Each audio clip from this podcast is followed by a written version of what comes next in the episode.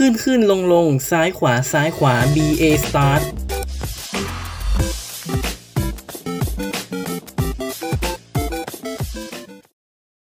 เปิดตำนาน Castlevania สงครามระหว่างคนและแวมไพร์ที่กินเวลานับพันปี บทที่ 2 น้ำตาสีเลือด Castlevania เป็นเกม action platform มุมมองด้านข้างแบบ 2 มิติ มาตลอดตั้งแต่ภาคแรก แต่มนุษย์ไม่เคยหยุดเดิน ไม่เคยหยุดที่ 2 มิติ วงการวิดีโอเกมจึงเริ่มต้นยุค 3 มิติ ด้วยการเปิดตัว Nintendo 64 เครื่องเล่นเกมรุ่นใหม่ ที่สามารถแสดงสีสันได้มากขึ้นจากรุ่นก่อนหน้า และยังสามารถประมวลผลโมเดล 3 มิติได้ด้วย ขณะนั้นเกมดังๆ ก็เริ่มขยับมา 3 มิติแล้วทั้งสิ้น เช่น Mario Sonic ทางโคนามิมีหรือจะยอมอยู่เฉย วันนี้ Starlord 4K กับรายการขึ้นขึ้นลงลงซ้ายขวาซ้ายขวา BA Start จะพาทุกท่านเดินทางผ่านจุดสูงสุดและจุดต่ำสุดของ Castlevania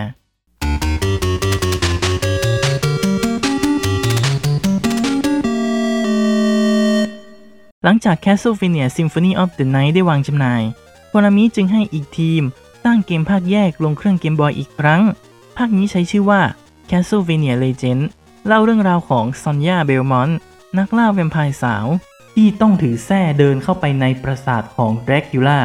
เพื่อจัดการต้นตอของคำสาปที่ปกคลุมไปทั่วดินแดนยุโรปให้สิ้นซาก ไม่ซ้ำนะ ไม่ซ้ำ สมมุติว่าไม่เคยได้ยินมาก่อนละกัน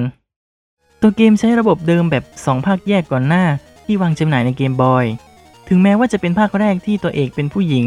แต่ทีมสร้างที่ไม่ได้มีส่วนเกี่ยวข้องกับอิกราชิ และเนื้อเรื่องของเกมที่ออกมาขัดแย้งกับเนื้อเรื่องของภาคอื่นๆทำให้เรื่องนี้ไม่จัดอยู่ในแคนนอน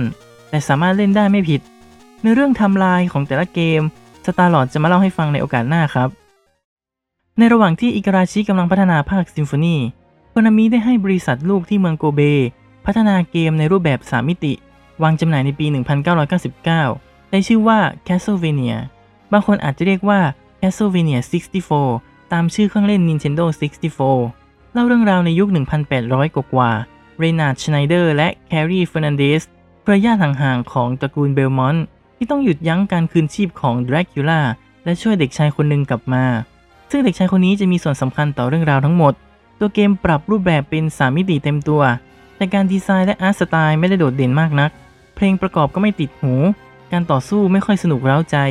และปัญหาที่สำคัญที่สุดของภาคนี้คือมุมกล้อง มุมกล้องแย่มากๆ และนั่นทำให้เกมภาคนี้ได้รับคำวิจารณ์ในแง่ลบมากที่สุดภาคหนึ่งเลยทีเดียวโคนมิโกเบยังสร้างภาคต่อออกมา ถือเป็นภาคปรับปรุง วางจำหน่ายในปีเดียวกัน ใช้ชื่อว่า Castlevania Legacy of Darkness เล่าเรื่องราว 8 ปีก่อนหน้า คอร์เนล ชายผู้เป็น werewolf ได้ออกตามหาเอดาน้องสาวที่ถูกแวมไพร์จับตัวไป เพื่อใช้บูชายัญเรียกดรากูล่าออกมา เออ อย่างน้อยภาคนี้ก็ไม่ต้องถือแส้เดิน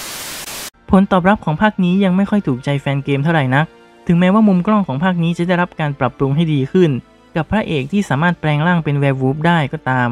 Konami Kobe เลยพัฒนาภาคแยกอีกภาคเพื่อส่งท้าย ปี 2001 Castlevania Circle of the Moon ได้วางจำหน่าย บนเครื่องเล่น Game Boy Advance เล่าเรื่องราวของเนธานเกรฟส์เครือญาติห่างๆของตระกูลเบลมอนต์ต้องถือแส้เดินเข้าไปในปราสาทของแดรกูล่าเพื่อจัดการเอ้ยหยุดยั้งคามิล่าแวมไพร์สาวที่พยายามคืนชีพแดรกูล่าและจับพ่อของเพื่อนสนิทเขาไว้เป็นตัวประกัน ตัวเกมถึงแม้จะประสบความสำเร็จได้เสียงชื่นชมไปพอสมควร และมีระบบการเล่นใหม่เพิ่มเข้ามา แต่ทางอิการาชิและโคนามิเอง ได้จัดให้เกม 3 ภาคที่โคนามิโกเบพัฒนานี้ กลายไปเป็นไกเดนหรือภาคแยกที่ในเรื่องไม่ได้เกี่ยวข้องกับภาคหลักแทน ตัดกลับไปที่อิกราชิ หลังจากความสำเร็จของภาคซิมโฟนีก็ได้มีโอกาสสร้างภาคต่อ แต่เลือกที่จะรีเมคภาคแรกอีกครั้ง โดยที่ครั้งนี้เป็นการพอร์ตภาค X 68000 ที่ไม่ได้วางจำหน่ายในอเมริกา มาลง PlayStation ใช้ชื่อว่า Castlevania Chronicles แถมยังมีการปรับปรุงตัวเกมเป็นโหมด Arrange โดยใช้ภาพวาดของอายามิโคจิมะและเลือกระดับความยากง่ายได้ สกอร์ประกอบก็มีการเรียบเรียงใหม่ ซึ่งสตาร์ลอดชอบสกอร์ของภาคนี้มากๆ ไม่เชื่อก็ลองฟังดูได้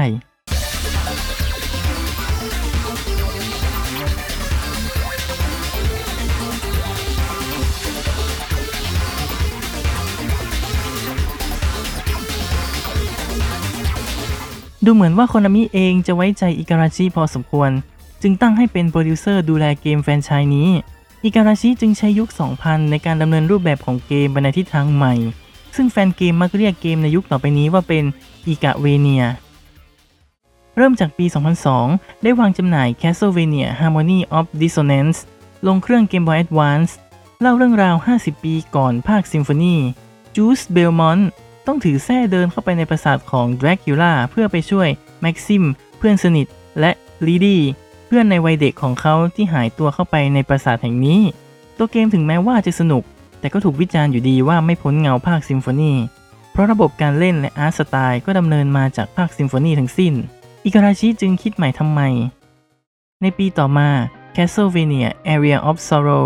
ได้วางจำหน่ายลง Game Boy Advance อีกครั้ง คราวนี้เล่าเรื่องราวในปี 2035 เกิดสุริยคราสที่ญี่ปุ่นทำให้โซมะครูสนักเรียนแลกเปลี่ยน กับมินะฮาคุบะ เพื่อนในวัยเด็กของโซมะ ที่มายืนชมสุริยคราสถูกดูดเข้าไปในปราสาทของแดรกิล่า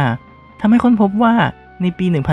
1999 ได้เกิดสุริยคราสนักสู้เบลมอนปริศนาคนหนึ่งได้ต่อสู้กับแดรกิล่าและผนึกปราสาทไว้ในสุริยคราสเพื่อไม่ให้พลังชั่วร้ายนี้ออกมาสู่โลกภายนอกอีก โซมาจึงหาทางออกจากปราสาท แต่กลับค้นพบความจริงอันน่าสยดสยองภาคนี้มีระบบเก็บโซของศัตรูเพื่อเอามาใช้เป็นอาวุธได้อีกด้วย ด้วยความสนุกและมีการคิดใหม่ทำใหม่ แก้ไขจุดบกพร่องจากภาคก่อนๆ การวางเนื้อเรื่องให้ซับซ้อนมากขึ้น ไม่ได้ต้องถือแส้ไปปราบแดรกิล่าอีกแล้ว ทำให้เป็นหนึ่งในภาคที่ได้รับเสียงชื่นชมมากที่สุด เป็นภาคแรกที่นำสตาร์ลอร์ดเข้ามาสู่แฟรนไชส์นี้อีกด้วย ถึงแม้ว่าในส่วนของเกมสามมิติที่เคยล้มเหลวไป อิการาชินำ concept กลับมาปรับปรุงใหม่ ได้เป็น Castlevania Lament of Innocence วางจำหน่ายลง PS2 ในปีเดียวกัน เล่าเรื่องราวย้อนกลับไป 1,000 ปีก่อนหน้า จุดเริ่มต้นสงครามของตระกูลเบลมอนต์กับแวมไพร์ลีออนเบลมอนต์ต้องบุกเข้าไปในปราสาทของแวมไพร์ที่ชื่อวอลเตอร์ เพื่อชิงตัวซาร่าคู่หมั้นของลีออนที่ถูกวอลเตอร์ลักพาตัวไปกลับมา ตัวเกมเป็น action platform รูปแบบสามมิติเต็มตัว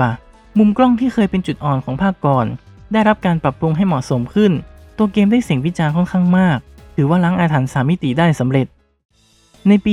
2005 Castlevania Dawn of Sorrow ได้วางจำหน่ายลงเครื่อง Nintendo DS เป็นภาคต่อโดยตรงของภาค Area of Sorrow เล่าเรื่องราวหนึ่งปีต่อมาซีเลีย เจ้าลัทธิหนึ่ง พยายามรวบรวมพลังมืด เพื่อปลุกชีพเจ้าแห่งราตรีอย่างแดรกิล่าและได้รอบทำร้ายโซมะ โซมะจึงต้องกลับไปที่ปราสาทแดรกิล่าที่ถูกสร้างจำลองขึ้นมาใหม่นี้อีกครั้ง เพื่อหยุดยั้งแผนการชั่วร้ายของซีเลีย ตัวเกมมีการเพิ่มระบบทัชสกรีนเข้ามาในการผนึกร่างบอสในเกม ซึ่งได้กิมมิคแต่ส่วนตัวไม่ค่อยชอบเท่าไหร่ เพราะลากค่อนข้างยาก และถ้าลากพลาดจะต้องสู้กับบอสใหม่อีกครั้ง ภาคนี้ยังมีการเปลี่ยนอาร์ตสไตล์ไม่ใช่ของอายามิโคจิมะแล้ว ไปเป็นแนวอนิเมะแทน ซึ่งยังคงเป็นที่ถกเถียงในหมู่แฟนเกมอยู่ว่าชอบหรือไม่ชอบ แต่โดยรวมก็ยังประสบความสำเร็จ ในปีเดียวกัน Castlevania Curse of Darkness ได้วางจำหน่ายลง PS2 เป็นเกมสามมิติอีกภาคที่ต่อยอดความสำเร็จมาจาก Lament of Innocence เล่าเรื่องราว 3 ปีต่อมาจากภาค 3 หลังจากเทรเวอร์และพรรคพวกกำราบเจ้าแห่งราตรีได้สำเร็จ แต่คำสาปยังคงกระจายไปทั่วดินแดนยุโรปเฮกเตอร์ ผู้รังสรรค์ปีศาจที่เคยทำงานร่วมกับแดรกูล่าได้ทรยศเจ้านาย แล้วหนีออกมาใช้ชีวิตแบบมนุษย์ปกติ แต่ต้องทนทุกข์อีกครั้งเมื่อโรซารีคู่รักของเขา ถูกจับไปเผาไฟ เพราะเชื่อว่าเป็นแม่มด เฮกเตอร์ได้ทราบว่าเป็นฝีมือของไอแซคคู่หูผู้รังสรรค์ปีศาจที่ตอนนี้กลายมาเป็นศัตรูกับเขา จึงต้องออกตามล่าทั้งอำเภอเพื่อเธอคนเดียว ไอแซคตัวเกมได้รับเสียงชื่นชมเรื่องระบบการเล่นใหม่ ที่ผู้เล่นสามารถเลี้ยงปีศาจขนาดจิ๋วหรือ Innocent Devils เพื่อช่วยในการต่อสู้ แต่ก็ถูกวิจารณ์เรื่องแผนที่ของเกมที่ซับซ้อนวกไปวนมา ตรงนี้ที่ทำให้ความสนุกมันลดลงไปพอสมควรในความรู้สึก ปี 2006 ถือโอกาสครบรอบ 20 ปี Castlevania อิการาชิได้รังสรรค์ภาคใหม่ชื่อ Castlevania Portrait of Ruin วางจำหน่ายลง Nintendo DS ดำเนินเรื่องเป็นภาคต่อโดยตรงของภาค Bloodlines เล่าเรื่องราวในยุคสงครามโลกครั้งที่ 2 โจนาธาน มอริส บุตรชายของจอห์น มอริส ได้พาชาร์ลอตออลิน เข้าไปยังปราสาทของแวมไพร์ที่ชื่อบราวเนอร์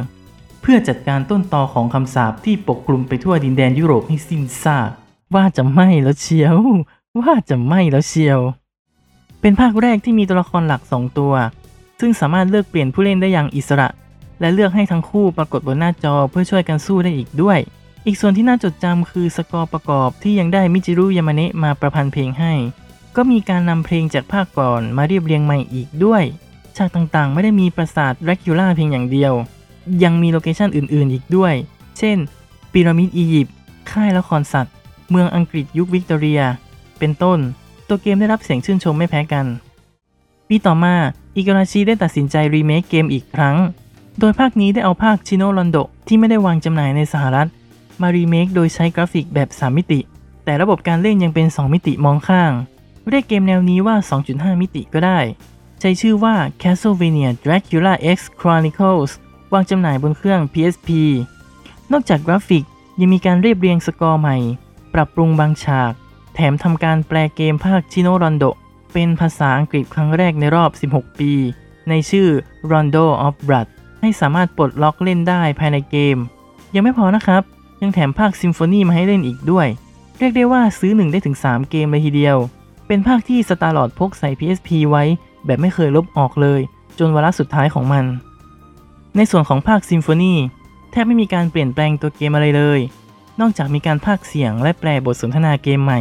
เนื่องจากบทพูดภาคต้นฉบับแปลออกมาไม่ดีเท่าไหร่นัก จนกลายเป็นที่ขบขันของแฟนเกม เช่น ประโยค Die, monster! You don't belong in this world! What is a man? A miserable little pile of secrets. But enough talk. How about you? Darkling, I smell your blood. You're a vampire? Could it be? That strength, that beauty. You're the son of Lord Dracula. Wait a moment. You seem human, and yet, what do you here? Wait, I beg of you. Ah! You have been doomed ever since you lost the ability to love. มีการเปลี่ยนเสียงนักพากย์ จึงเกิดการถกเถียงในหมู่แฟนเกมกันอีกว่า ชอบเสียงพากย์แบบไหนมากกว่ากัน แบบเก่าหรือแบบใหม่ แบบเก่าเสียงจะทุ้มๆใหญ่ ๆ กันหมด